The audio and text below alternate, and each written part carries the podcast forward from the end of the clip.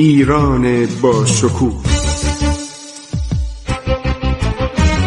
2800 سال تاریخ.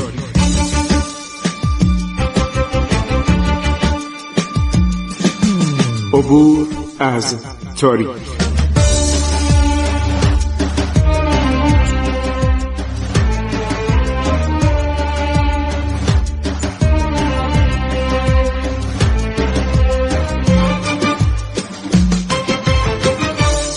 بسم الله الرحمن الرحیم. به نام خداوند بخشاینده مهربان.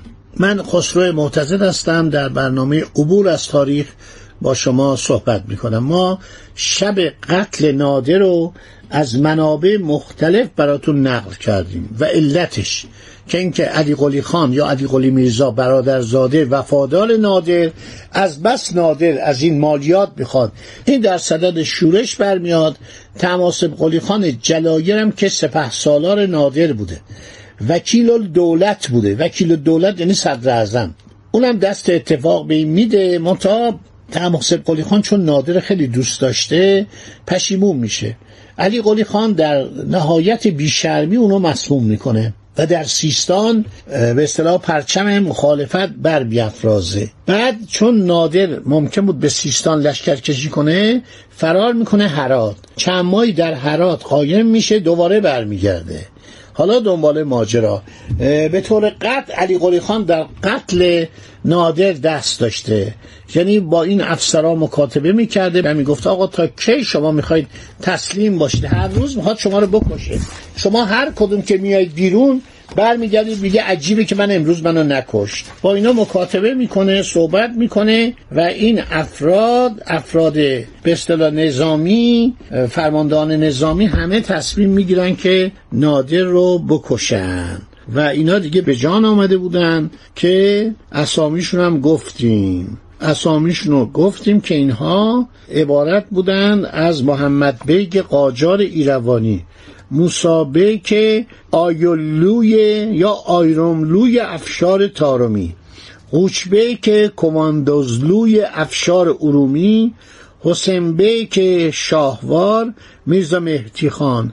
این محمد بیک عرض شود محمد قلی خان سپه سالار بوده و ضمنا فرمانده گارد سلطنتی بوده. صالح خان غرخلوی ابیوردی محمد قلی خان افشار ارومی. تکرار می‌کنم. اینو با محمد بیک قاجار ایروانی اشتباه نکنید. محمد قلی افشار ارومی که فرمانده گارد بوده. کشیکچی باشی؟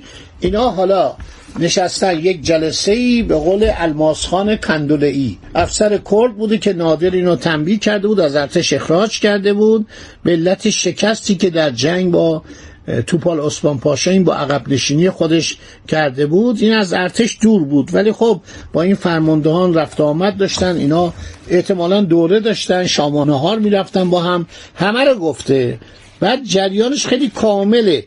یعنی چون مورخ ایرانیه برای ما خیلی جالبه که تمام جزئیات رو شنیده از اونایی که قاتل نادر بودن.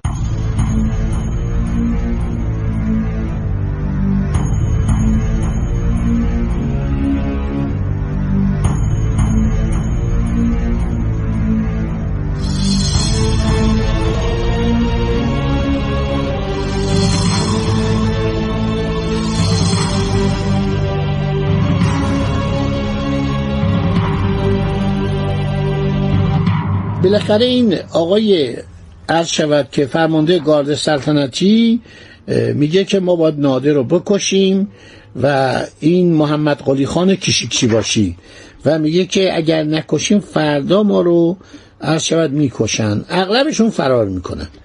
میگن ما نمی‌تونیم. بعضی از هوش میرن. میگه آقا ما نمی‌تونیم. ما از نادر میترسیم. بعد دید ده نفر موندن. از هفتاد نفر ده نفر موندن باقی گفتن ما غلط کردیم ما نیستیم. به اینها دشنام و فوش داد و بلند شد اون لباس نظامیشو پوشید. همراه ده نفر به قصد نادر و از روی خش و بدون اندیشه رفت. تا پای پرده شیری نادر که خودش شکار کننده شیر بود رفتن که دوباره سه نفر دیگر از مردان همراهش فرار کردند. گفتن آقا ما میترسیم. ما میترسیم گرفتار بشیم. نادر پدر ما رو در میاره. زن بچه ما رو می‌کشه. بعد دید که از یارانش هفت نفر باقی موندن. ببر بیباک از درد فریادی کشید. خدا را یاد کرد و به راهش ادامه داد. اینا اشعار کردی ها. به فارسی ترجمه شده. از روی خش با خنجر چفت شاه را برید و پرده دیوان را یک جا پاره کرد.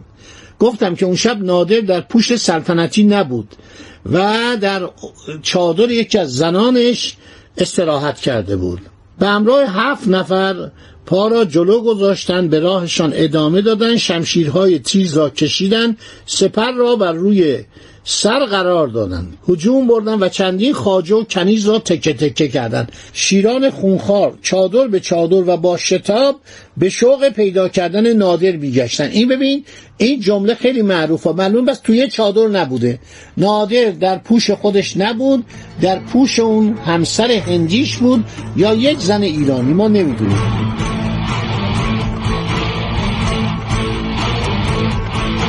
مانند جلاد چابک خونی و خشمگین سراپرده شاه را سرنگون کردند. هر کس سرش را از خواب بلند می‌کرد شیران با شمشیرهای تازه تیز شده بر او حمله می‌کردند. دلیران دعوا هجوم میبردند و سرش را با شمشیر جدا می‌کردند. صدای امان خواستن و گریه و زاری برپا شد. زنا بلند شدن. اون زنایی که در اون قسمت حرم سرا بودن چادرهای مختلف شروع کردن گریه. پس اون زن حق داشت که از اون صاحب منصب خواست منو نجات بده. گفتم براتون گه صاحب منصبی رفته بود و گیر افتاده بود موقعی که شیپور زدن و نادر اومد. اون زن بهش پناه داد پشت صندوق ها حالا که این افسرها حمله کردن می‌خوان نادر رو بکشن این کودتاچیان و زنها دارن جیغ می‌زنن و اینا زنها رو میکشتن. یعنی طوری نفرت داشتن که همه رو میکشتن. صدای شیون افسوس از حرمسرای شاه بلند شد. صدای گریه و زاری تاریکی عجز و زلیلی از خیمه شاه برخاست. بانگ داد و بیداد و خروش بلند بود. نادر سراسیمه و حراسان از خواب بیدار شد. دید که در حرم شورش شیران و صدای دعوای دلیران بلند است. نادر همانند ببر بیمهابا از خشم خروشی برآورد از روی دشمنی به خشم درآمد برخاست و تیغی در دست گرفت. این نکته خیلی جالبه. تیغی در دست گرفت تا سلاح نبرد خودش را آماده کرد همراهان چون شیر یعنی همراهان محمد قلی خان. خودشان را به او رساندند. دیدند که ببر کینجو بر روی تخت تاووس است. و مانند شاه کیکاووس از خشم می خروشد آیا نادر رو تخت تاووس بوده؟ بله. احتمالا در یکی از این خیمه ها تخت تاووس میذاشتن. چون معمولا شاهان ایران وقتی می‌رفتن در ولایات تخت رو میبردن این تخت تاووس انقدر قیمتی بود و نادرم انقدر قوی بود و گارد کشیکچیش بسیار قوی بود که این تخت رو میذاشتن. مثلا مردم شرفیاب می‌شدن احتمالا این تخت در همون خیمه مخصوص بوده در همون پوش سلطنتی بوده. برای اینکه بامداد اون روز این تخت تکه تکه شد. زدن با تبر و با پتک و اینا تیکه تیکه کردن جوانات شد جدا کردن و هر یک از گوشه ای فرا رفتن. این تخت تاووسی که الان توی بانک مرکزی است این ربطی به این تخت تاووس هندی نداره. چون تصاویر تاووس رو این کنده بودن درست کرده بودن به این تخت تاووس و اون شب از بین رفت. دو تا الماس داشت یکی کوه نور و یکی دریای نور.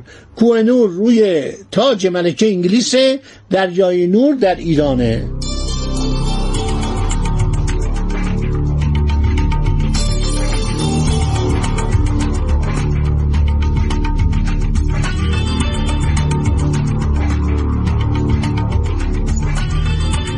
خب نادر برمیخیزد. عرض شود که مثل کیکاووس روی تخت تاووس چند شم کافور در کنار سر و پاهایش قرار دارند اطراف تختش چراغانی شده است. بازوبند را بر بازو و همایل را بر گردنش انداخته با هیبت مانند زال زابل ایستاده است. این توصیف این شاعره. در حالی که ما در تواریخ خواندیم که نادر خواب بوده از خواب بیدار میشه و وقتی میدان می‌خواد حمله کنه پاش به عرض شود که تناب چادر می‌گیره و میفته که اینا هم سرشو می‌برن خب درخشش جقه تاج نمایان شد و لبهای چتر مرواری چادر شاه را روشن نمود. لباس خواب نادر از جنس حریر والا و دلپسند بود. متکای او مخملی و هدیه از پرهای پرنده غاز بود. در روی تختی از جنس زر به شدت خشمگین بود و از ترس و حیبتش زهره شیر آب بیشد تا همینجا داشته باشید. تا برنامه بعد. خدا نگهدار شما. تا برنامه بعد. عبور از تاریخ.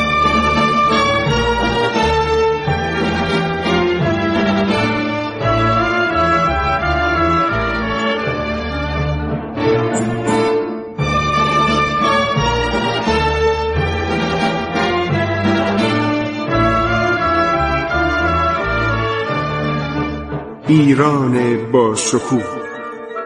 2800 سال تاریخ. سرگذشت ایران ما به روایت خسرو معتزد.